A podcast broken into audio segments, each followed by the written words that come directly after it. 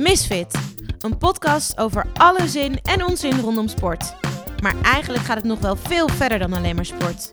Nou ja, luister anders maar gewoon. Met dit keer Marloes Koenen. Oh, en ik ben elke keer je gastvrouw.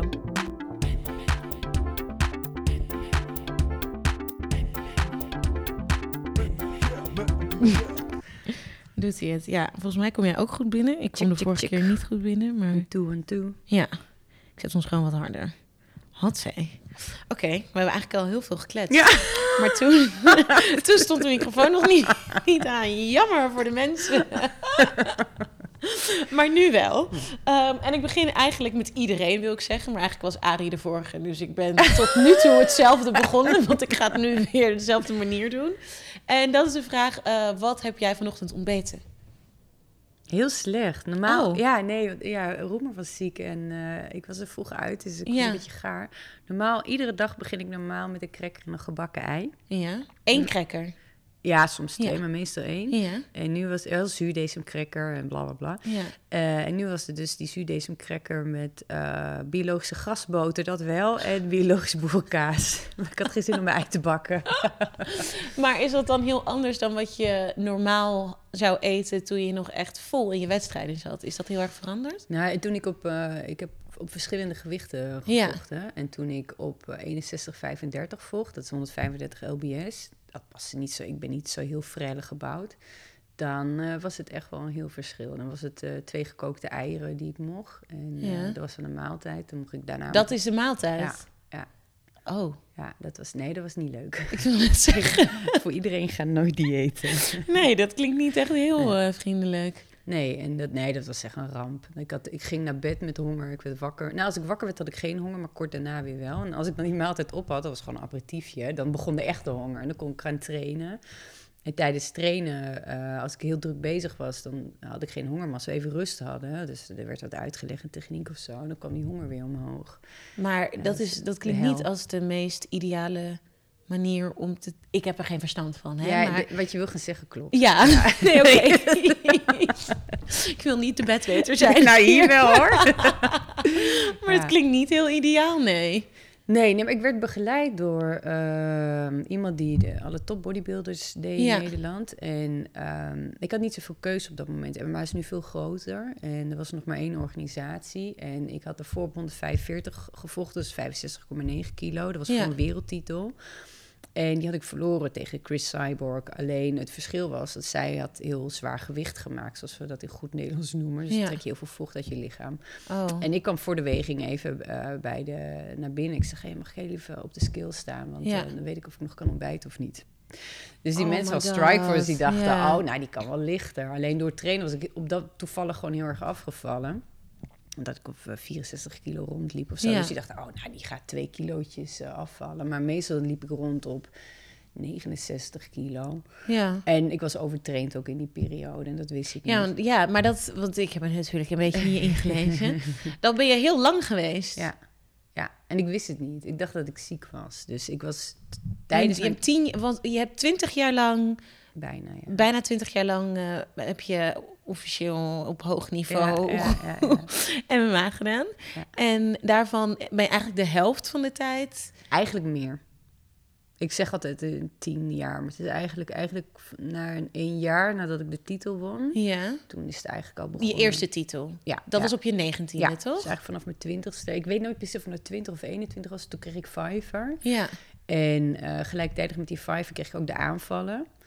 Eh, en dat waren ehm, een soort epileptisch aandoenende aanvallen. En daarvoor ging ik toen ook naar, ik weet niet, ik ben heel veel dingen kwijt hoor. Maar dat Ja. of het nou een half jaar was of, of korter, ben ik naar een neuroloog gegaan. Ja. Dat was een hele hautaine man. Eh, Het was, was geen heler. Die, die, die, die had daar een jong meisje tegenover zich. Ja. Mijn moeder ging altijd mee. En eh, nou, ik ging door de MRI en de EEG en dit en dat. En eh, hij kwam er niet uit. Hij zegt, ja, of je hebt Gilles de la Tourette. Zeg, maar ik weet het niet. En eh, ik zet het ook niet in het dossier. Zegt, maar het kan ook, ja, je reist. eh, misschien heb je ook wel een, eh, een parasiet. Of zit er een, Ja. een bacterie of een virus wat even op je zenuwstelsel. Zegt, ik weet het niet. Maar daar heeft hij bij mij eigenlijk een zaadje in mijn hoofd geplant dat ik ziek was. Dat je ziek was. Dus- Ja, en als, dat, als je dat zelf denkt ook, dan Ja. kan je dat soms ook gewoon een beetje zijn of worden? Of heb je, nou, maar je hebt het wel Nee, was een soort van. ach- overtraind. ja, Mijn, mijn hele systeem was uit. Dus die fiver was al, zeg maar, dat putte mijn lichaam uit. En de dokter zei ook nog, oh, je hebt een lichte vorm van fiver. Nou ja, ik was wel zo debiel dat ik dacht, lichte vorm? Nou, dat betekent dat ik snel dat kan gewoon weer. Oh nee. Dus ik, zat al, ik was altijd overtraind. En je hebt overtraindheid, maar ik was beyond. En daarvan, dus op het moment dat ik dan weer getraind had... soms viel ik ook op de mat neer, begon Ja. te shaken. En toen ik was altijd bij bewustzijn, hoor. Maar dat was gewoon een overbelasting van het systeem. Dus ik dacht, ja, ik ben ziek, maar niemand weet welke ziekte ik heb. Dus ik, ben, ik kon nooit vertellen wat er aan de hand was. Want dan wisten mijn tegenstanders Dat natuurlijk ook, dat ze moesten oh. uitputten. Dus ik ben in Shit. geheim, echt, ik heb zoveel dokters gezien, wil je niet weten. Maar kijk je er dan nu niet op terug? En dat, dat heeft natuurlijk ook eh, vrij weinig zin. Maar ik ben aan het bedenken dat ik dat waarschijnlijk wel had gedaan. Dat je denkt, wat nou als ik ehm, niet zo lang overtraind was geweest? Wat ik misschien dan wel had... Ja. kun- als in je hebt vet veel bereikt. Ja, nee, ik weet wat je Ehm, bedoelt. ja, maar kijk je daar niet stiekem soms een beetje zo naar terug? Van als dat toch anders was gegaan? Nou ja, ik zie het zo. Ik heb daarna gehandicapt nog twee wereldtitels eh, gewonnen. Dus ik was wel extreem goed. Ja, En- maar eigenlijk was je nog wel Ja. beter dan ja, dat, ja, toch? ja. Ik, ik, de tweede, we- de, even kijken, mijn derde wereldtitel toen. Tot, ik heb twee wereldtitels dus op 100. Dus dan moet je nagaan. Ik was al jaren overtraind, wat ik niet wist. Toen moest ik ook heel extreem diëten. En ik moest heel zwaar trainen. En dan moest ik op heel hoog niveau presteren. Dus voor mij was het, eh, de weight cut was voor mij echt de echte finale. Maar Ja. ik heb wel gewoon is dat ik gewoon ehm, moest overgeven de avond ervoor. Want dan had ik zo lang niet gegeten, kon mijn lichaam het niet aan. En ik was helemaal geobsedeerd, dus dan ging ik heel veel eten. Dus Oh my pijn in de, god. ja, en ik had ook geen energie. En eh, dat was. Ja, ik heb mezelf. Ik heb mezelf echt heel veel aangedaan. Maar ik heb ook geen goede begeleiding gehad. Maar het was ook. ehm, de sport was nog niet zo ontwikkeld zoals het nu ontwikkeld is. Dus toen ik kampioen werd, moest je de eerste keer was ik 19 in het jaar 2000 schrijven we nu. dus Toen ging ik... eh, Voor internet. Ja, ja, Ja, dus- middelbare school. ja, is. Toen was er een open weight toernooi. Dus dat betekent dat je niet nu vecht je één keer heb je gewonnen. Ja. Moest je drie keer op een avond vechten. Ik werd een paar dagen van tevoren ingevlogen. En de, de zwaarste vrouw was 150 kilo. En, de En jij? Ik was toen denk ik 69, 70 kilo. En de lichtste was rond de 48 Mijn kilo. Maar dat was dus allemaal bij elkaar. Ja, nee, er waren gewoon geen regels, joh. De, de, de eerste keer dat ik in Japan moest vechten, dat was twee weken daarvoor. Ja. Toen kwam ik aan en toen, had je gewonnen, toch? Ja, ja, ja. ja.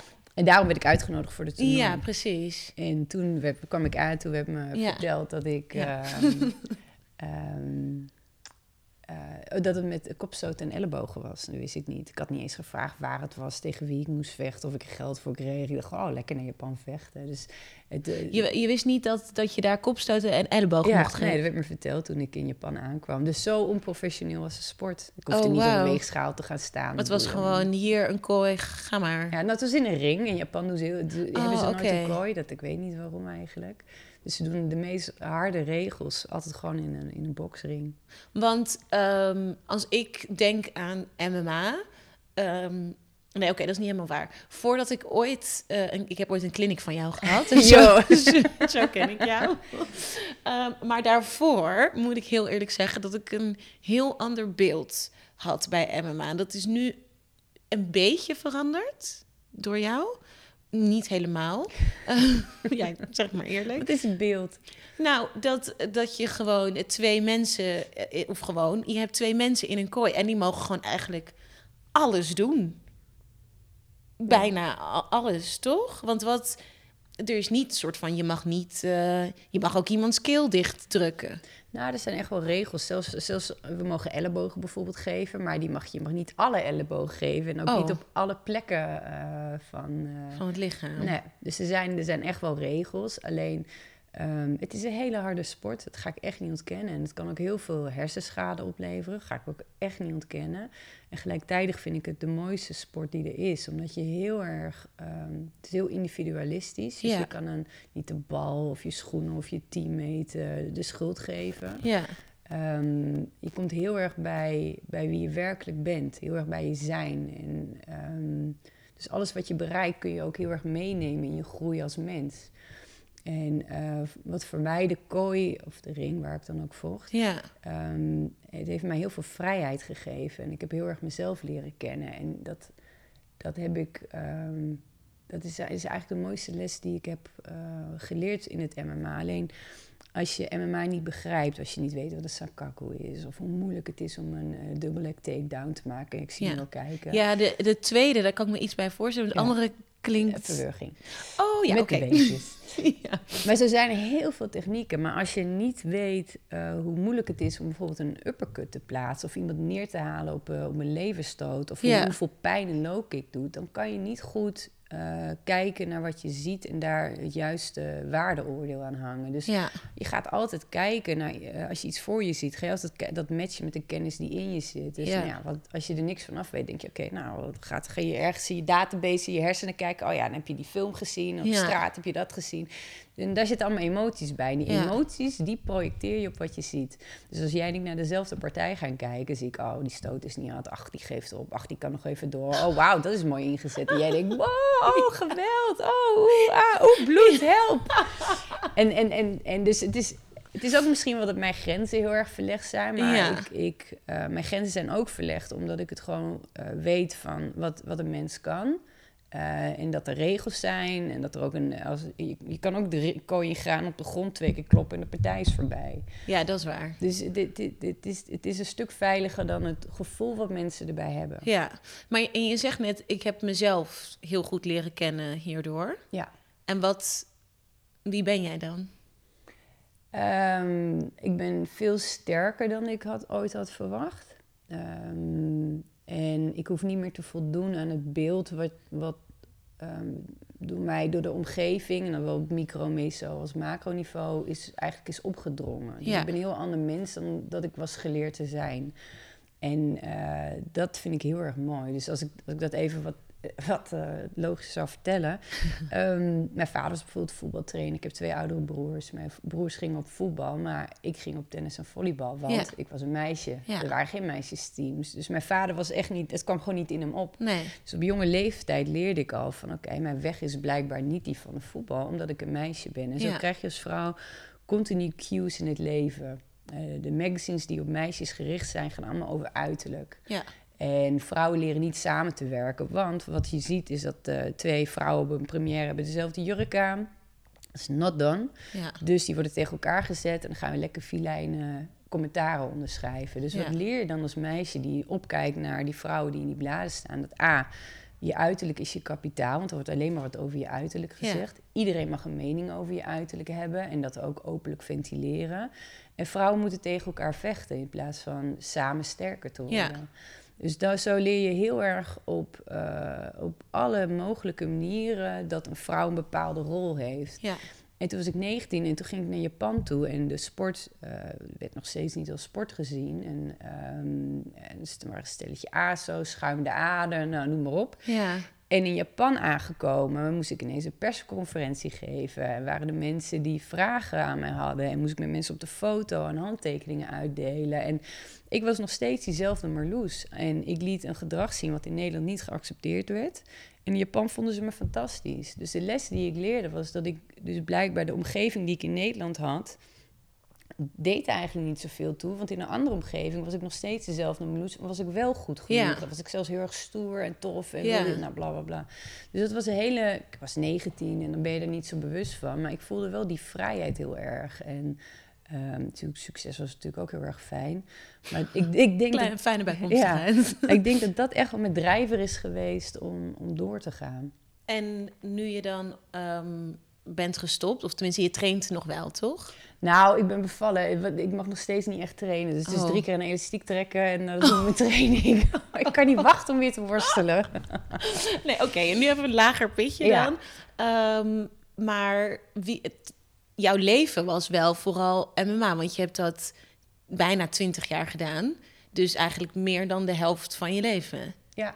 Dus, dus wie ben jij nu zonder ehm, op dat niveau MMA te doen? Nou, ik was me al heel snel bewust van dat wat je vaak ziet als ik dan naar een verjaardag ging van een vriendin en er waren dan mensen die dan niet mijn vrienden waren en Eh, maar wel natuurlijk van Marloes de vechten hadden gehoord. Ja. Ik dacht, oh, wanneer moet je vechten? Oh, dit en dat. Ja, en MMA. En het ging altijd over mij. En ik vond het heel vervelend. Want ik dacht van, ja, hallo, ik ben ook gewoon nog een keer Marloes. Ja.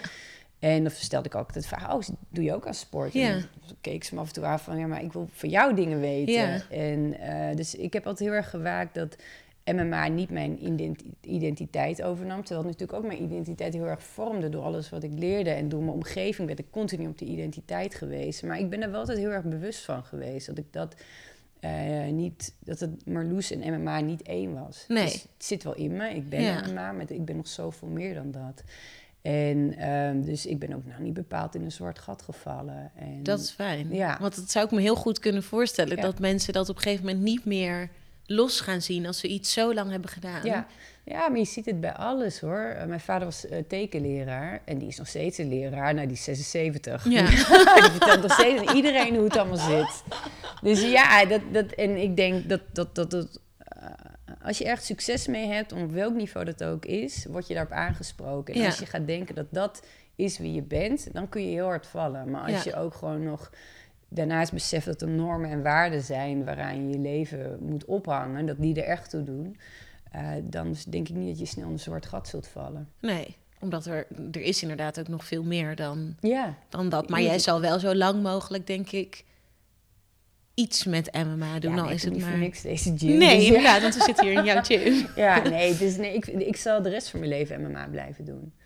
Ja, dat is, ik, dit is, dit is, ik word hier zo gelukkig van. Ik word er echt gek dat ik niet kan worstelen, niet kan grondvechten, niet kan trappen, niet kan stoten. Ik mis het echt.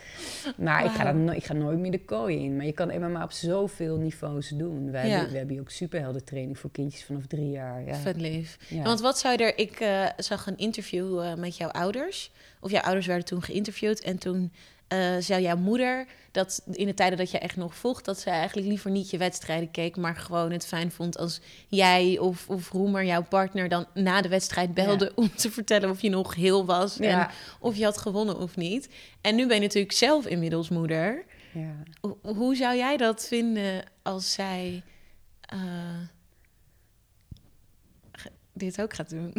Ja, nou, ik, ik, eh, ik, kan, ik ga haar niks verbieden wat ik Nee. zelf heb gedaan. En ehm, ehm, het enige wat ik wil is dat ze eh, gezond is, gelukkig en een Ja. goed mens. Ja, Ze gaat wel een heel breed bewegingspalet meekrijgen van jongs af aan. Dus eh, ze gaat zeker op superheldentraining, vind ik heel belangrijk. Eh, dus die motorische ontwikkeling vind ik heel belangrijk. Ze gaat ook zeker een martial arts doen.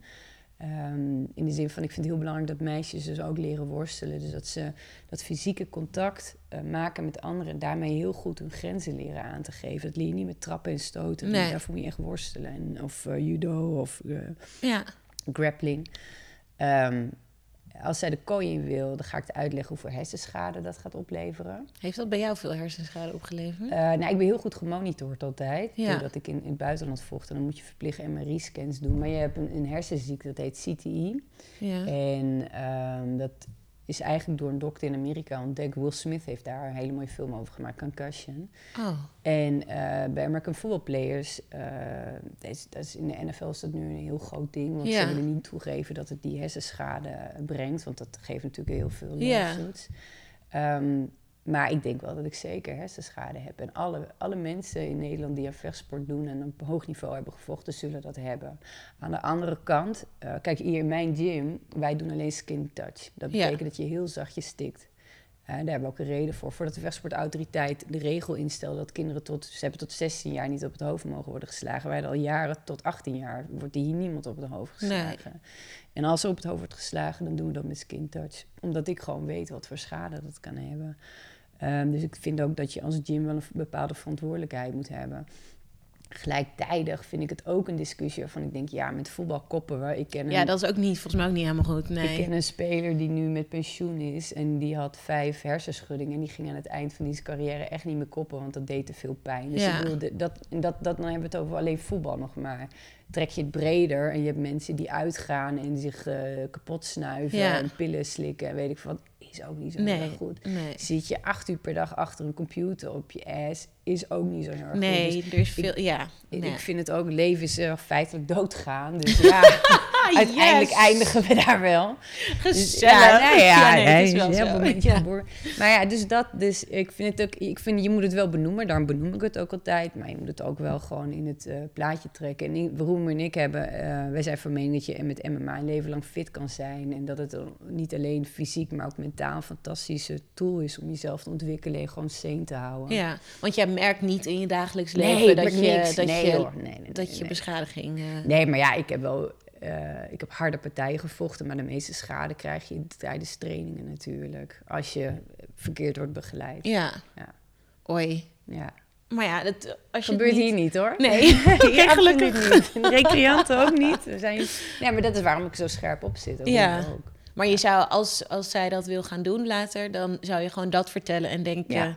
Is oké. Ja, ja nee, ik, ik, mijn ouders hebben mij nooit wat verboden. Ze hebben ons altijd heel erg zeg maar, begeleid. En daarbinnen ook hadden we heel veel vrijheid. En zo wil ik het ook met mijn dochtertje doen. Ja.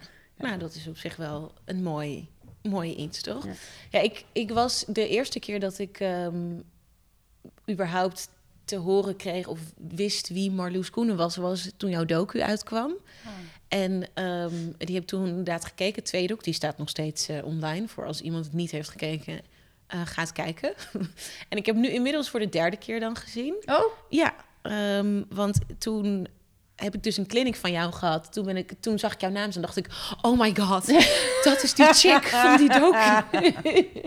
ik wil dat. Nou. Omdat je voor mij ook een... ehm, misschien zou je jezelf niet zo noemen... maar ik vind jou echt wel een, een feminist van deze tijd. En daar ben ik voor. Me maar too. misschien, ja, maar misschien zou jij dat zelf niet zo zeggen. Want er zijn allemaal mensen die dat een beetje een ja, heel krampachtig Vies- ja. ja. Ehm, maar dat vind ik niet. Ehm, en toen had ik die, die clinic van jou. En ik weet nog dat wij toen met jou in een ring zaten. Want dat was even een, een ring inderdaad. We gingen niet te kooi in, gelukkig. En dat jij toen vertelde over dat voor jou MMA ook mindfulness was. En toen weet ik nog dat ik jou dat hoorde zeggen. En dat ik dacht, die is niet helemaal goed. Ja, ik weet niet, maar ehm, ik heb jouw docu nu voor de tweede keer gezien. Dat was toen aan de tweede keer. Ehm, en ik heb jou zien gaan op eh, mensen hun hoofd en zo. Vind niet heel mindful. en toen op een gegeven moment in die clinic, toen dacht ik op een gegeven moment... Oh, ik denk dat ik nu weet wat ze bedoelt. Want vechten en mindfulness, dat vind ik eerste instantie in een zin heel erg gek. En als ik het nu nog aan mensen uitleg, dan kijken ze me aan zoals ik jou toen aankeek. maar toen jij het zo vertelde, dacht ik... Ja, ik snap wel wat je bedoelt. Wat voelde je dan?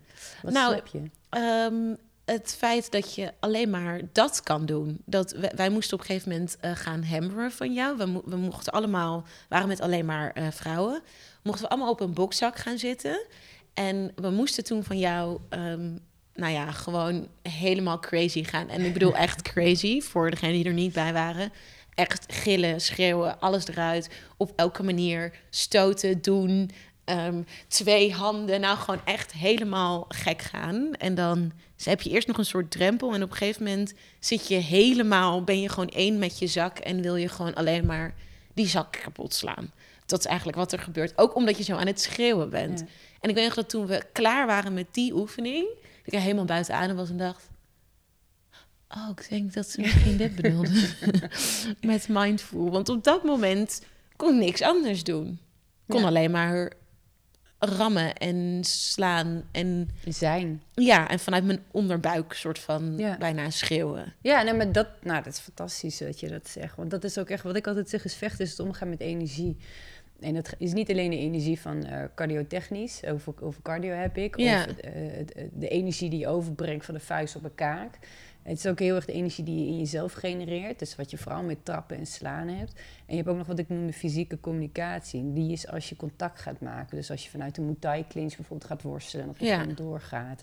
En wat het mooie ehm, eh, met martial arts is... op het moment dat je een dojo binnenkomt... vinden mensen best wel heftig. Dus je kan buiten zo'n dojo kun je, nou, weet ik veel... super veel geld verdienen, alles voor elkaar hebben. Als jij in je sportbroekje op die mat staat... doet dat er niet toe. Nee. En als dat in een veilige omgeving gebeurt, en daarom vinden wij plezier is het allerbelangrijkste. Als je plezier hebt, ben je namelijk in een veilige omgeving. Kan je zelfstandig je grenzen verleggen. En als je zelf die grens... Ik kan, niet, ik kan echt een drill instructor zijn. Ik was heel lief voor jullie, maar geloof me, het kan ook, ja, nou, kan ook andere manier oh, zijn. nee, maar ik, dit is, hoef je me niet van te overtuigen. dit neem ik meteen van ja. Maar dat doe ik niet. Maar als ik zou willen, kan ik mensen heel makkelijk over hun grenzen laten gaan. Alleen het ding wat dan gebeurt, dan is het geen intrinsieke groei. Nee. En dan is het niet blijvend. En daarom is het zo belangrijk dat je dat doet. Nou, en waarom vind ik dat zo belangrijk? Want als je dus zo'n op zo'n mat staat, dan is eigenlijk de eerste laag die je over je persoonlijkheid hebt gelegd. Van je imago, je identiteit, van wie je denkt te zijn dat je denkt te zijn. Ja. Dus ik dacht altijd, ik ben een meisje die iets volleybal, gaat de universiteit doen, bla bla. Ja. Stomme kantoorbaan, bla. Nou, dat is mijn leven. Dan wist ik veel dat er een wereldkampioen zat. Dat wist ik gewoon niet. Um, dus hoe meer laag je van iemand afbelt, overtuigingen die iemand in zichzelf heeft, hoe dichter je bij die kern komt. En als je daar bent aangekomen, ja, dan kom je ook in die mindfulness. En uh, waarom ik wil dat vrouwen gaan schreeuwen, maar mannen net zo goed. Maar bij vrouwen is het nog wat belangrijk, omdat vrouwen niet geleerd wordt om een uh, plek in te nemen, fysiek in te nemen in de maatschappij. Dus als je als wij in de trein zitten, zitten we niet met de benen wijd. Mannen wel, die krabben ook nog aan hun zak. Ja, eeuw. ja, Mijn mogen als ze me maar je hand geven. Nee, precies. Maar dat weet je nooit. Desinfect! uh, ik zie het ook als vrouwen de gym binnenkomen. Want vanuit principe, ik doe wel clinics met vrouwen. Maar het gaat mij niet gebeuren dat in de dojo die ik leid dat daar vrouwen een aparte groep zijn. Omdat je, wat je dan krijgt is van, we hebben en de gemixte groep. Oh ja, we hebben de groep voor vrouwen. Dus de vrouwen die binnenkomen zijn niet goed genoeg in het begin. Dus gaan meestal even lekker met elkaar. En als ze goed genoeg zijn, mogen ze doorstromen naar de gemixte groep en met de mannen trainen. Dat is onzin. Waarom zou een vrouw niet goed genoeg zijn om gelijk mee te doen? Het ligt aan de trainer, hoe die haar of zijn training inricht. En niet, dat kun je differentiëren, zodat iedereen mee kan doen. Nou, dus als je die lagen gaat afbellen, kom je heel erg bij je zijn. En, en dan kun je dus ook in die staat van zijn komen, waarin je dus die mindfulness hebt. En dan genereer je die kracht in jezelf. En als je dat vaak genoeg doet, dan word je bewust van die kracht. Dan neem je die kracht ook bewust mee buiten de dojo. En dan kun je daar ook mee gaan spelen. En dan ga je wat uitstralen. Wat heel veel vechters over zich hebben als ze buiten de dojo lopen. Dat mensen, je voelt gewoon, ik voel het. Als ik iemand zie die heel veel heeft gevochten, hoef je mij niet te vertellen. Dat voel ik direct. Ja? ja. Is dat gewoon een soort aura-energie-ding wat Ik denk het. Ik zie het niet, want ik zie geen kleur of zo. Maar als je gewoon heel vaak met die energie hebt gewerkt... die in, in iedereen zit, want in iedereen zit een vechter... dan herken je die mensen heel makkelijk. Ja. En andere mensen herkennen die kracht ook, alleen ze weten niet waar het vandaan komt. Maar je voelt die kracht wel, die energie. Ja, dat is bij jou denk ik ook. Als in, ik ik denk dat als mensen jou gewoon zouden zien als jij inderdaad niet in je sportkleren loopt. Sterker nog, ik, ik, de, de, wij hadden laatst de roast van uh, Johnny de Mol. En daar, daar was jij ook, daar kwam ik jou tegen. En... Kleed als Dynasty. dat is niet wel. En je was gewoon helemaal in de maquillage en je haar was helemaal mooi. Je had een soort glitterachtig pak aan volgens mij, toch? Ja, een soort jurk. En um, ik denk dat als iemand stel je voor, jij, nou nee, jij was op weg daar naartoe en iemand zou jou tegenkomen, dan zou die nooit zeggen of denken aan gewoon aan hoe jij er op dat moment uitziet, ehm, dat jij echt fucking sterk bent. Understatement. Omdat je dan gewoon ehm, nou ja, je ziet dan gewoon een, een soort van mooie vrouw. En, en, maar dan alsnog die energie. Maar ik vind dat ook juist wel mooi. Want ik heb het idee dat mensen ook wel vaak denken dat vrouwen die vechten, dat dat alleen maar een soort halve beesten zijn of zo. zijn we ook hoor. Ja, ook, maar niet alleen maar. Ja, maar ik denk dat het voor iedere vrouw geldt. En het moment dat je een vrouw ziet en je beoordeelt haar, dat doet iedereen natuurlijk in het snelle voorbijgaan. Ja. Hè? Uh, op haar uiterlijk. Wat vrouwen dus heel erg gewend. Ik had ook geen hakken aan. Dan zijn mijn voeten ook kapot. Maar ik doe het ook uit principe. Waarom moet ik met dat? Oké, okay, black tie ben je verplicht een jurk te dragen. Doe ik nog. Ik, bedoel, ik hou van make-up en kleren hoor, daar niet van. Ja. Maar waarom moet ik pijn lijden terwijl, eh, en uit balans lopen... terwijl man gewoon lekker met beide voetjes op de grond staan? ik zeg niet dat ik het lelijk vind. Hè. Ik, vind hoog, ik kan er echt van genieten als ik iemand op een hoge hak denk... oh, prachtig, mooi hoor. Als degene erop kan lopen. Ja, nou dat sowieso. Ik ben natuurlijk, je wil mij ook niet op hakken zien lopen. Laten we daar ook even gewoon eerlijk over zijn. Maar het is ook echt wel, er zit ook wel een stukje principe in. Dat, dat, ehm, dat ik gewoon niet vind dat vrouwen altijd maar op hun uiterlijk moeten beoordeeld worden. En dat, we, dat anderen daar wat van over mogen vinden en mogen zeggen. En dat er maar één manier is. Als, als je bijvoorbeeld kijkt naar religie. ehm, dan zie je het zowel ja, bij de islam als in het christendom... dat vrouwen hun haar moeten bedekken. Mannen doen dat niet. En dan zijn er allemaal, ja, nee, maar man moet het eigenlijk ook. Ja, maar in de praktijk gebeurt het niet. Kijk, Nee. Nonnetjes het is nu zo'n heel leuk programma op tv... met die Oh. meisjes die van de EO die gaan... Oh, ik heb daar voorbij gezept en dat vond ik Ja, er heel heftig kijken. uitzien. Dat is heel tof. Als in, dat, dat kwamen over als hele ordinaire meisjes. Ik heb het niet echt gekeken, hè, dus ik, maar ze leken allemaal een soort van van God los te zijn Ja. juist. En dan moesten ze nu in een klooster zitten. Ja, en zoiets, het leek toch? ook allemaal heel simpel en al die dingen. Maar ik, ik heb het laatst, ik heb nu twee afleveringen eh, gezien. En die laatste aflevering was heel mooi. Dat die nonnetjes worden natuurlijk ook continu op hun uiterlijk beoordeeld. Ja. Dus gingen, gingen ze schaatsen. En die meisjes die eh, ervaren toen van hoe het voor die nonnen was. Als zij continu op hun... En toen zag je ineens die overlap Die- tussen ja, die vrouwen. En dat zie je dus heel erg veel. Als je kijkt naar Beyoncé, dat is een perfecte performer. En die vrouw is gewoon een legende. Ja, Ze staat wel in een badpak op het podium. ja, Ed Sheeran zie ik niet in de shorts op het podium staan. nee. Dus die bewustwording is ook iets wat heel erg gekoppeld zit aan het vechten van vrouwen. En je ziet het ook veel in de, in de vechtsportwereld hoor. Dat zijn of meisjes zijn heel erg butch. En dus eh, hebben ze weggeschoren haar en kort en oeh, stoer. Ja, Of ze gaan juist een soort van verontschuldigend gedrag vertonen. Dat ze heel lang haar en weinig eh, kleren aan en sexy foto's online. Terwijl voor mij, ehm, je bent gewoon een mens. Je hebt twee armen, twee benen, dan komt je gender, je religie, je Ja. seksualiteit, bla bla bla. En ook als vrouw zijnde is het hartstikke leuk om make-up op je hoofd te smeren en al die dingen. Maar wees er bewust van waarom je dat doet. Ja. En laat je niet leiden door je omgeving. Wat ik natuurlijk ook allemaal heb meegemaakt. Want ik wist niet dat er een vechter in is. Dat is puur Nee. toeval. Maar laat je niet, wees bewust van wat je omgeving aan jou aan aan eisen stelt. En bedenk dan, wil ik in die eisen meegaan? En als jij dan in een string over rode lopen wil gaan, je voelt je daar snang bij, vind ik doen. Ja, En wil je niet over die rode lopen in het klooster in, vind ook ik dat goed. tof. Ja, En ik, en, met, en ik vind dat we in onze maatschappij hebben vrouwen te weinig zeggenschap over wie ze willen zijn. En, ehm, en is eh, hun uiterlijk een te belangrijk onderdeel van hun identiteit. ja. En hoe denk je dat dat ehm, anders kan? Of moet eigenlijk zelfs? Nou, het, het gaat over bewustzijn. Ja, Als je, als je de krant openslaat, ehm, dan, en ze hebben het dan gewoon over de mens aan zich. En dan is het altijd, of net toen ik zwanger was, dan heb je per week, heb je, oh je baby is nu zo oud. Nou, dan in Ja. deze week gebeurt er dit. Dus dan heb je eens, nou de baby is nu vier weken oud. Hij, bup, bup, bup, bup, hij. Oh, echt? Ja, in alle teksten die je leest, of het nu op, op eh, een handboek over whatever is, of of het over staat beetje- standaard hij? er staat altijd hij. Dus wij worden heel, zowel mannen als vrouwen, worden heel erg geconditioneerd om de man als uitgangspunt te hebben. Waardoor vrouwen alleen het idee hebben van ja, het, eh, dat zal ik nooit redden, want ik ben een vrouw en, en, en ik heb geen, eh, geen teelballen, dus dat red ik Nee. niet. Maar daar zijn we ons helemaal niet bewust van. Dus op het moment dat je dat soort dingen... En op een gegeven moment werd ik wakker. En op een gegeven moment zag ik het overal en dan word je gewoon gek hoor. Dus ik laat het ook wel vaak gaan. Ja. Maar ehm, ik probeer andere vrouwen er bewust van te maken van... ehm, we moeten elkaar helpen. We moeten gaan samenwerken. Je bent meer dan je uiterlijk.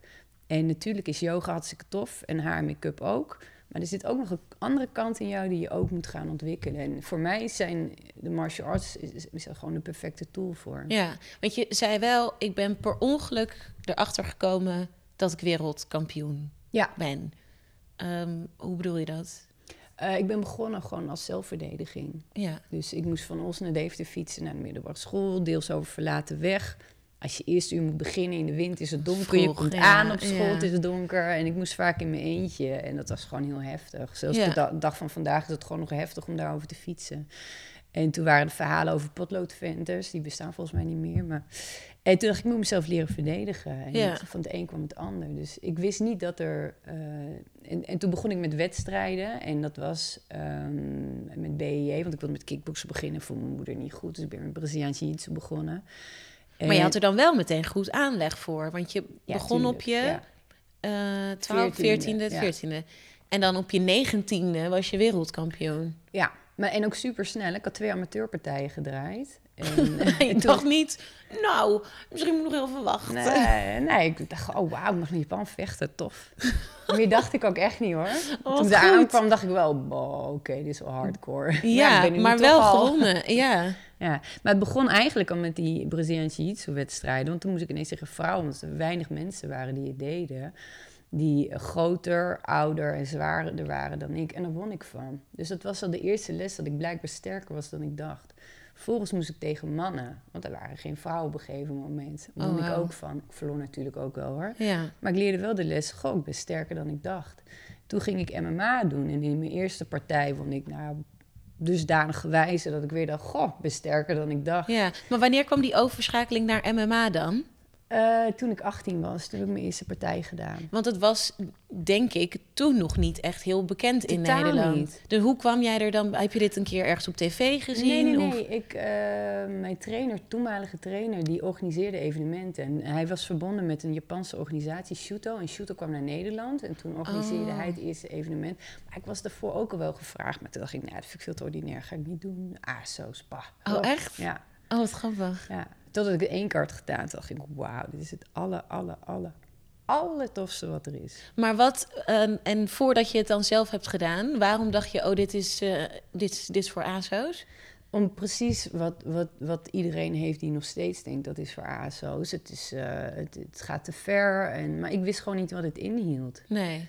Dus eh, de- toen, toen ik dat dacht, toen worstelde ik bijvoorbeeld nog niet. Nou, als je, als je, als je nog nooit geworsteld hebt, denk je... Oh, wat een stomme ouderwetse sport. Worstelen is het alle, alle tofste zo'n beetje er is. Het is zo stoer en dat is zo hardcore. En je moet heel snel kunnen schakelen, creatief kunnen denken. Ehm, dus dat kende ik nog niet. Dus hè, pas nadat, nadat ik ging worstelen, snapte ik hoe leuk worstelen was. Nadat ik MMA ging doen, snapte ik pas hoe leuk MMA Ja. was. Dus het is er gewoon ervaren. Je moet het gewoon Ja, doen. ja. En kun je ook er iets bij voorstellen dat er misschien iemand is die luistert en die denkt: ja, maar nee, vechten, dat, is- dat is heel eng of dat, dat Ja. kan ik helemaal niet. Nou ja, dat, dat, dat snap ik heel goed. En dat heeft, eh, die, die is gewoon op een bepaalde manier geconditioneerd. Zoals we in Nederland. eh, we zijn geen, wij, wij denken dat er geen vechtcultuur is. Nou, in de middeleeuwen waren we hier aan het worstelen hoor. Dus dat is echt wel. Er is hier een vechtcultuur. Alleen we hebben ook heel erg een, een- het poldermodel. Hè. We zijn van het vriendelijk en aardig. En we raken elkaar niet veel aan. Contact is in Nederland al. Heel Calvinistisch. Dat is wel een heel moeilijk ding. Ehm, wat ik tegen die mensen wil zeggen is van ga het gewoon eens even doen. Want in iedereen, en werkelijk waar, in iedereen zit een vechter. Ja, waarom is dat, denk je? Uit gewoon een soort verdedigingsmechanisme of gewoon omdat we allemaal Waarom er een een beetje. een vechter ja, zit? waarom? Ja, Nou, ga maar naar. Het is het meest basale. Wat er is, sport komt voort uit oorlogsvoering. Oorlogsvoering is feitelijk vechten. ja. Eh, voetbal is helemaal geen sport eigenlijk. MMA is sport. Ja, Oh, oh. hardlopen, dat is een sport. Want je moet voor een tijger weg kunnen rennen. Ja, dus, ja. Oh, oh, nu zijn er, altijd, zijn er mensen die zeggen: nee, Iedereen het is wel. Ja, ja. ja. precies. Nee, oké, maar omdat dat meer een spel is en minder oer of zo. Want Ja, vechten nee, is wel het meest oer wat je kan ja. doen, denk ik. Ja, maar dus, wat ik eigenlijk wil aangeven. Vaak denken mensen, vechten is geen sport. Ik draai het dus om. Ja. Ah, we hebben bezoek. Ja, het is roemer met Ava. Oh, ze komen nog niet echt... Oh, jawel. en de roemer heeft mannengriep. Ja. Maar kijk... Hoi, je mag naar binnen komen hoor. ja. Zo heel voorzichtig, heel voorzichtig zwaaien. Ehm, Nee, maar voor de mensen die. eh, ehm, eh, waar- waarom iedereen een vechter is, is omdat het gewoon is wie wij zijn als mensen. Ja. We zijn gebouwd, als je kijkt naar hoe onze hersenen zijn, eh, in verschillende delen zijn opgebouwd. Het Ja. is het meest basale van wie we zijn. Het is vechten, vluchten of bevriezen. Daar zit het alleen al in. ja, Dus ehm, eh, hetzelfde als vrouwen die baren. Eh, heel veel ja vrouwen dat weten- heb jij nu ook gedaan. Ja, nou, Hoe- het was geen feest. Nee, maar, maar ik kan me... Want ik bedoel, jij kan veel hebben. Dus was dat voor jou... Ik heb bijvoorbeeld een, eh, een beeld gezien van jou dat jij... Jij, bent- jij hebt hoogtevrees, toch? Heb je, is dat nog steeds Mm, Ja, in en spinnen. Oh, en spinnen ook? Oh, wat grappig. Ja, nee. Oh, hou op. Ik, kleine spinnen kan ik aan. Ik kom niet met de grote uh, stadse oude huizenfokkers bij me aan. Dan ga ik echt stuk gewoon. Oh, vind ik heel grappig. Ja, nee, echt hoor. Nee, ik ben er ook bang Ja. voor, maar je, Oh, het is, ja, ik haat ze. ik verwacht dat dan niet bij jou. Nou, Maar ik heb toen- Roemer wel eens gebeld. Toen woonden we hier nog vlak bij de gym. Ja. Toen zat er een hele grote spin. En toen was Heb je echt warme gebeld? Ik kom nu naar huis. Oh, echt? Oh, echt zo Kunnen jullie even de warming up overnemen? Ik moet heel even... eh, heel belangrijk. Ja, nee, precies. Maar toen zag ik, dat was een, eh, een aflevering van Pavlov... dat Ja, ja. jij moest een achtbaan in. En de eerste keer ging je gewoon vanuit jezelf. Nou, toen eh, was je niet op je gelukkigst. En de tweede keer moest je gewoon vanuit controle, vanuit hoe jij traint en wat je hebt geleerd, moest je gewoon, nou ja, dat toepassen. En dat deed jij. En dat, toen kon je het in één keer. Ja, ja en dat weet ik nog. eh Dus dat. Hoi Roemer. dat je kan knippen. Hoi. Nee, nee, dan moet je Aaf ook laten zien hoor. Ja, kom maar. Nee, in deze podcast kan alles, dus dat is helemaal oké. Nou, Ava nog even wakker Ja. worden, geluid. Ja, ze maakt toch... Ach, kijk nou. hey, Molly. Hallo Toetie. Dat is helemaal niet erg als waar op de podcast. hoor. In deze podcast mag namelijk alles. Ook dingen mogen ook misgaan. Als zij een keer gaat gillen, is dat ook oké. Oh, oké. Dat maakt helemaal niet uit. Nou, dat gebeurt wel. Don't worry. Cadeautjes. Oh, eten meegenomen. Eh, hoi, Hoi. ik eh, ben verkouden, dus ik geef geen hand. En, Akkoord. Ja. Ik hoor, je had mannengriep, ik hoorde het al. ja, ja. Ehm, voor. maar ik vond dat dus heel grappig om te zien dat jij dus wel een soort van, als jij dat toepast, Ja. een soort algehele beheersing hebt van, nou ja, bijna alles dan, denk ik. Ja, maar dat, dat, heeft volgens mij ook heel erg met ademhaling te maken. En, en dan kom je in die focus. Dus als je, als je vecht, moet je natuurlijk goede ademhaling hebben. Ja. Moet je wat op je buik geslagen, op je hoofd. En als je dan Ja. daarop reageert, dan ga je heel hoog in je ademhaling Ja. zitten. Dus, en eh, als je gaat mediteren, is ademhaling bijvoorbeeld ook heel belangrijk. Ja. Dus ik zie die overlap ook. Ik, ik waaide nog uit daar toen ik Ja. over energie begon. Maar ik zie dus heel veel overlap met, met yoga en met, met spiritualiteit. En, In het MMA of gewoon Ja, in vechtsport vechten, überhaupt. Ja. Omdat het gaat allemaal om energie. Ja, jij noemt het inderdaad ook energieuitwisseling. Wat ook wel zo is, want normaal, dit haal ik weer terug van die clinic die ik eh, van jou heb gehad, dat ehm, het heel anders is als je normaal boksen hebt eh, op zaktraining of zo, dan raak je elkaar inderdaad helemaal niet aan. Nee. En dat het heel ehm, anders is op het moment dat je echt iemand bij de, in dit geval der, middel moet grijpen en, en op de mat moet gooien. Wat deed dat met je, dat contact maken? Ik vond het eerst niet zo fijn. Nee. Waarom niet? Ja, ik, eh, mijn aura. Dan denk ik, oei, het komt zo. Dichtbij. Ja. Ja. Maar om, het was ook een hele vertrouwde omgeving. Dus op een gegeven moment vond ik dat helemaal prima. Maar in het begin dacht ik, oh, Ja. je, je zit, je zit zo aan me of Ja, zo. ja, Terwijl dat, dat hoorde natuurlijk. Maar vond ik in het begin niet fijn. En op een gegeven moment kon ik het loslaten. Ja. Ja. ja, dit heeft ook echt met loslaten te maken. Ja, Het is ook natuurlijk omdat je, als je, ehm, we praten nu, zit heel erg in onze ratio. ja, Maar als je gaat bewegen, ga je in je lichaam zitten, ga je heel erg voelen. En dan gaat iemand je ook nog eens een keer aanraken. ja. En dan komt iemand heel dichtbij je. Maar echt heel je dichtbij. je. Ja. Maar dat is ook heel erg mooi, want wat je dan ziet, ik, eh, er ontstaan echt vriendschappen voor het leven in dojo's. Ja? Ja, dat is. En mensen die, waarvan de sociale laag elkaar buiten de gym niet raken, die Mhm. worden hier ineens beste, beste vrienden. Oh, wat grappig. Ja, en dat, dat komt daardoor. En dat zijn ook geen mensen waar je verder honderd jaar mee hoeft te bellen of zo. Je Nee. ziet elkaar, je rolt met elkaar en dat is top. En dat is oké. Ja. En jij met je te- laatste die je dan hebt gehad, want je hebt, ehm, ja, dat vond ik, dat vind ik nog steeds, als ik dan jouw docu, die heb ik dus nu drie keer gezien. Ja, ik ben En- helemaal verbaasd.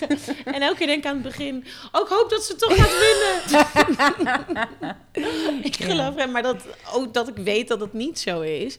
Maar was je ook gestopt ehm, als je die laatste wedstrijd niet had verloren? Was je dan doorgegaan? was- ik ben- bang dat ik dan eh, door was gegaan, ja. En je zegt, ik ben bang dat ik door was gegaan, als in, waarom... Omdat ik dan de verantwoordelijkheid naar eh, Stri- eh, Bellator Strike was de oude eigenaar, Scott Coker, was ook, eh, of de CEO, is ook de CEO van Bellator. Hij heeft me Ja. daar weer binnengehaald. Dus naar hem toe, hij is echt een martial artist, hij zesde dan eh, taekwondo ook. Ja, Naar hem toe persoonlijk had ik heel erg een verantwoordelijkheid gevoeld. Want hij heeft me altijd heel veel kansen gegeven. Hij is ook iemand die heel erg... De UFC, die wilde geen vrouw in de kooi hebben. oh, En op een gegeven moment hadden ze Strikeforce gekocht. Toen zat ik er nog, nee, vrouwen. Scott Oh. Coker is de eerste grote promotor geweest... die vrouwen gewoon ook actief eh pushte. Ja, En ik heb daar wel eens met hem over gehad. Hij zei, ja, natuurlijk. Hij zegt, ik heb, ik heb mijn leven lang met vrouwen getraind. Natuurlijk zijn het martial artists. ja, Dus naar hem toe voelde ik, daar had ik heel erg... eh, daar zat ik van tevoren ook over na te denken. Ja, ik heb wel beloofd dat het mijn laatste partij zou zijn. Of ik nou win of verlies, maar... echt? Nou, Had je nog... Want je, je wilde ook wel heel graag moeder worden. Ja, ja. Want ja. ik hoorde jou dan eh, in, in interviews wel zeggen... maar ik had ook al wel geaccepteerd dat ik dat misschien niet kon doen... omdat ik mijn hele lichaam Ja. een soort van al had... Nou, ik was bezig dat te accepteren. Ja, ik was er echt van, eh, zwaar van overtuigd. Want ja, je moet voorstellen, als ik eh, in de ergste periode, als ik had getraind, dan kwam ik thuis. En dan lag meer, in ieder geval, ik zeg nu 15 minuten, het kan gemakkelijk meer Ja. zijn geweest. En één stuk door, nou, denk aan iemand die epilepsie heeft. Ja, want dat heb ik gezien, ook in die docu. Dat, Dat, is, vond ik dat is heftig. 2%, misschien wel minder. Ja, Van dat... wat ik echt had. Oei. Met schreeuwen erbij, hè? Ja. Dierlijk schreeuwen. Dat was hetgeen waarvan ze dan dachten dat je Jules Letret had. Ja. Heb ik niet. Ik ben laatst nog naar een andere neuroloog Ja. geweest. Ik, begon te- ik zeg, ik vind het prima hoor. En Ja. ze begon ze te lachen. Nee, dat had ik al lang gezien. Dus, maar ja, aan de andere kant vond ik dat best vervelend. Want wat had ik dan? Dan wel. Ja. Je had- wilde eigenlijk wel een label hebben. Ik wilde heel graag een label. Ik heb, ik, je wil niet weten hoeveel artsen ik heb gezien. En uit, ik, niemand kon mij een label geven. En uiteindelijk ben ik toen, het, eh nou, dat, doet, is wat iedereen doet, alternatieve circuit ingegaan. Mhm. En daar heb ik ook heel veel mensen meegemaakt. En uiteindelijk ben ik bij iemand uitgekomen. Eh, daar ben ik later ook heel goed bevriend mee geraakt. Is eh, een van mijn beste vrienden. Je zou het niet verwachten, want het is een hele grote Limburger van 50 Ja. jaar. Wat grappig. En eh, die man die heeft me echt ontzettend geholpen. En als ik er nu op terugkijk, zie ik ook wel van dat de cirkel een beetje rond is. is van dat ik bewust ben geworden en wat ik zeg met energie omgaan. En ik zie heel veel overlap tussen spiritualiteit en, en, en vechten. En wat is de grootste overlap daarin? Voor jou? Bese- Of- ja. Bewustzijn. Ja. Bewust bezig zijn met wat je doet en, en bewust omgaan met energie. Dat is eigenlijk in een notendop het. Trek jij dat in alles door wat je doet? Nou, ik ben niet Zoveel mogelijk dan? Kijk, ik ben geen volleerd, eh, nou ja, welke label je er elkaar aan wil plakken, dat ben ik niet. Het is meer een weg waar ik op zit. En, en als je kijkt naar Dojo, eh, Ja. Do is de weg, Jo is de plaats. Dus het is de plaats waar je de weg vindt. En, en dat is het Dojo voor mij echt. En, en dat pas ik wel heel erg toe. Ik, merk dat ik ben zachter geworden. Ik ben een heel zwart-wit figuur. Ik kan, eh, ik kan heel lief zijn, maar ik kan ook heel hard zijn. Eh, en ik merk dat ik wat gematigder word en dat ik bewuster word. En dat is gewoon een, een weg die ik nog heel erg lang moet lopen. En is dat nu ook anders nu je mama bent geworden? Volgens mijn moeder ben ik zachter geworden. Ik heb het, ik heb het zelf... En vriendinnen zeggen het ook tegen mij. Van, Dat zal eh, wel waar zijn. Ja, ja, het, ja, het, ja, het is zo leuk. Het Ja? Is, ja, het is echt heel leuk. Dus- Leuker dan winnen van de titel. Maar dan is het dus eigenlijk alleen maar goed dat je die laatste wedstrijd niet hebt gewonnen. Want anders... Ja. Anders was mijn lichaam was zo kapot. Ik, ik- zeg maar, de rek was eruit en ik heb het eh, verder gerekt dan dat het eigenlijk kon. En ehm, ik dat is niet, dus- eigenlijk niet heel lief van jezelf. Nee, maar ik ben ook ik ben heel lang niet bewust geweest. Nee. Dus als ik terugkijk op mijn carrière, zie ik dat ook wel. En ehm, daarom dacht ik ook dat ik dus onvruchtbaar zou zijn. En ehm, ik, ik had verwacht, nou, het gaat minimaal een jaar duren. Misschien IVF erbij. En ik dacht dus dat ik nu eigenlijk zwanger zou zijn. Ja. Als ik geluk zou hebben. Ja. Is al een kleintje. Dus, Ja. eh, ja, heel bijzonder. Wauw. Ja. En dat, is- dat is natuurlijk... Want dat... Ja, dus zo kwam ik op dat Pavlov-ding inderdaad. Dat dat baren dan toch wel heel anders... Ander pijn dan vechten. Want je Ja. zei, het was verschrikkelijk. Maar ik denk dan, maar jij bent zo gecontroleerd in je kunnen focussen. Maar dat was dat is niet... Nou ja, ik, het begon met een... ehm, het had binnen 2,5 uur gepiept kunnen zijn, maar er- ze zat vast. Dus het duurde 7 uur. Oh, ik was er ook zo heen. Yes, ik kan high five met Ava. Ja, ja, Nou ja, dan eh, bedank je moeder nog maar even. nee, heb ik vaak gedaan. Ja, nee. Ik was geen... eh, nee, ik kwam er niet... Ik moest er ook uit eh, Oh, nee. met zo'n pomp, Oh, weet je wel. Dan ja, word je ook niet echt mooier van als baby. Nou, het is goed gekomen. ja, het, is weer teruggetrokken. Nee, ja, het, ze was, nou, maar dat kwam ook. Mijn moeder die was gevallen op de, de dag voordat ik geboren werd. Oh, echt? Ja, vol op haar buik. Omdat, ja, het was eigenlijk heel heftig. De, de bus waar zij in zat om naar de laatste controle te gaan. Ik was, ik was iets te laat. Dus ik was al vier dagen. Dus zij ging naar de laatste controle om te kijken wanneer ze naar het ziekenhuis moest komen. Om ingeleid te worden. Ja. En toen reed er een andere auto door rood. En zij zat gewoon in de bus. Dus zij ging Oh, opstaan. nee, hou op. Ja, en toen was ze zo bam op haar buik gevallen. Dus ik was zo helemaal zo paars. En ik had een punthoofd, omdat ik eruit getankt was. En ik had echt, echt de klap opgevangen, want ik was er wel ingedaald. Dus ik was geen... eh, nee, het was geen... eh, heeft lang geduurd voordat ik eh, er echt uitkwam. Ja. Oh, ja. Nou ja, of, ja, nou, ik weet dat je moeder heeft doorgemaakt. Ze daar maar behouden. ik heb nog niet gebaard, dus ik, ik geloof jullie als jullie Ja. zeggen... Nee, maar het, kan dus, het had ook heel makkelijk kunnen gaan. Dus dat je dat wel even Ja, oké, Dat ja. binnen 2,5 uur gepiept kunnen zijn. gekund, maar zeven uur. Ja. Jammer. Ja, Oké. ja, joh. Jammer voor je. Nee, Oké, en, en eh, vanaf wanneer mag je weer gaan trainen? Want ja nu daar gaat mijn dus- bekkenbodemfysio over. Dus, maar het gaat Oh. wel beter al. Maar, ehm, maar wat ik ook niet wist, ik dacht, zes weken. Ik dacht eerst, nou, dan kan ik lekker snel terug. Oh nee, je moet zes weken wachten. Toen Ja. las ik, nou nee, de- met alle hormonen duurt eigenlijk, die zijn pas na een half jaar eruit. En als Ja. je borstvoeding geeft, is er nog 15% op. Dus ik heb het wel zwaar onderschat. En ik weet nu ook, ik dacht, eh, bekkenbodemspier, dat is een klein spiertje, weet ik veel. Nou, Nee. Tot ik bij de bekkenbodemfysio zat en eh, het schaalmodel te zien kreeg. Oh, is dat heel... Het is gewoon een luier van, van spieren. Echt? Het is echt niet normaal. Dus ik snap nu wel dat... eh, Dat je dan ook... Want dat hoor je altijd van vrouwen, dat je niet mag springen. Of tenminste, Ja. want dan moet je plassen. Ja, nee, mijn bekkenbodem is wel extreem sterk. Dat zei ze. Alleen Ja. door, dat, door die vijf uur eh, zijn er wat andere dingen naar de Filistijnen. Maar dat gaat nu weer goed. Dus het gaat beter. En ik, ik hoop dat ik over een maand of twee echt wel weer kan worstelen. Dan ik ben ik Oh. stiekem een beetje bezig. Ik ga het zeggen. maar je bent wel hier dan al. Ja, ja. Af-. Nee, ik ben niet heel veel. En dat heb ik gezegd, ik trek drie keer aan de elastiek en ik trek me op en eh, ik doe push-ups. En Oh, heel, heel klein beetje met roemen ben ik al een beetje op de pets begonnen. Dat gaat wel goed. En een heel klein beetje grondvechten en af en toe wat drills met worstelen. Oké. Dat, eh, dat Nog niet. Oh, oké, maar misschien stelt me juist gerust. Want bij de vorige keer met Ari, die heeft een soort van gezegd... omdat ik toen tegen hem zei, mag ik een keertje met jou meetrainen? Zei hij, ja, maar dan moet je dat wel bij iedereen doen. Die You're welcome. maar misschien is het alleen maar fijn dat jij nog niet helemaal terug bent bij waar je was. Ehm, dus dan wil ik volgend jaar misschien nog wel even een keertje... oh, superleuk. Ja. Jij, jij doet toch aan krachttraining? Ja. Oh, wat, wat, wat, wat, wat doe je allemaal precies? Eh, ik powerlift en ik crossfit. Wat doe je met powerliften? Eh backsquatten, deadliften en benchen. Wauw. Hoeveel Ja. doe je met, met deadlift? Deadlift zit ik op 85 Kaboom! kilo. Nou, daar zit ik keer. echt niet op hoor. Echt waar? Wauw. Ja, en ik wil... 100 is soort van mijn, mijn Oh, goal. wat cool. Ja, gaan Ja. voor. Yes, dat is mijn doel Oh, volgend jaar. En ik wil 50... Ja, ik weet dat dat enthousiast is, maar over een tijd wil ik 50 één keer kunnen benchen. Oh, wat cool. Ja. Ja. Oh, wat een goede doelen. ja, dat is nog 2019. 10 ja, dus nog 10 kilo erbovenop van wat ik nu doe. Oh, je bent hartstikke sterk. Wat leuk. Ja, dus ik durf wel met jou nog een keer dan hier Nou, je En bent dan sterker dan ik waarschijnlijk nu. Maar dat is vals spelen. Je hebt een kind. En dan moet Roemer gewoon ook niet te hard voor mij zijn. Dan, Ja, dan ben ik erbij. Nee, dat wordt hartstikke leuk. Wat ik zei, het gaat om dat je plezier hebt. Dus Ja. het eh, wordt super leuk. Ik vind het heel leuk als je komt. Je, je wordt Top. oh so welcome. Vind ik leuk. Nou, dan was dit hem alweer. Ik vond het leuk dat ik jou mocht interviewen. Dankjewel. Ik vond het heel leuk. Ja, ik vond het heel gezellig. Nou, op to the next one. En dan eh, tot snel hier weer. Oes. Oes!